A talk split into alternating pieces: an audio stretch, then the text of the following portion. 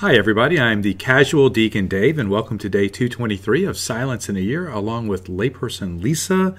We are entering, Lisa, into a new section called Silence, the Mystery, and the Sacred. Cardinal Sarah is going deeper and deeper into areas that I feel like I am drowning Lisa. Yes. We are on day 223. I said that. Oh. I said, Welcome to day 223 of Silence in a Year. I said, I am the casual Deacon Dave Reeves, and Uh. welcome to day 223 of Silence in a Year. I don't think you said your last name the first go around, but But I did say the day. You, okay, well. We- I'm just lost in the sacred, apparently. We are digressing tremendously right Huh, now. that's what we do. Yes. Uh, so today's episode is called Secular Secularized Mentality. A secularized mentality, you're right. And today's word is pride. And um, Cardinal Sarah is talking about how the sacredness is kind of lost in today's society, and mu much um, of society is um, kind of swept away by the secularized world. And I think it all comes down to pride because we want to do things our way. We know um, a lot, you know, sometimes we feel like we know better than God, and obviously we do not. Um, but we want things um, where we want it, when we want it, um, you know, just in accordance with that. And um, that is what happens when we don't take time in the silence. And um, in the beginning of this section, Cardinal Sarah uses a uh, quote from Meister Eckhart, and he says that um, God is um, above names and ineffable. Ineffable. Yeah, and if, if ineffable, too great to be deserved in words. So I think a lot of times we, as a society, forget that. Yeah, so there is power in the name of Jesus, right? Mm-hmm. But really becoming in tune with God is to be able to spend time with God without all of the distractions and the noise, which is a lot of what he's getting to. And you're right.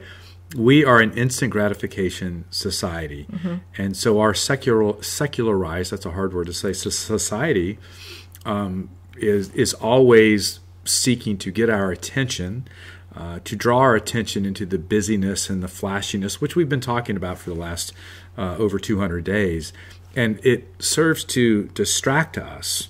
And and sometimes it's it's not very subtle most of the time, but some of the times it is really subtle.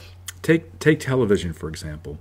In our own homes, we have 200 plus channels that we can take advantage of at any given moment.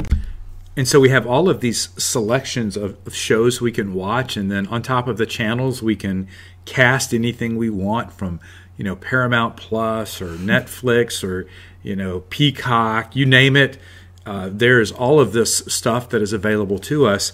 And now, If you th- subscribe. yeah, now there are some good TV shows like EWTN, and there's some good, healthy stuff out there, right? But 99% of it is all secularized. And what I've noticed, Lisa, at least in society today, is that there are a lot of agendas that are being put forth on TV.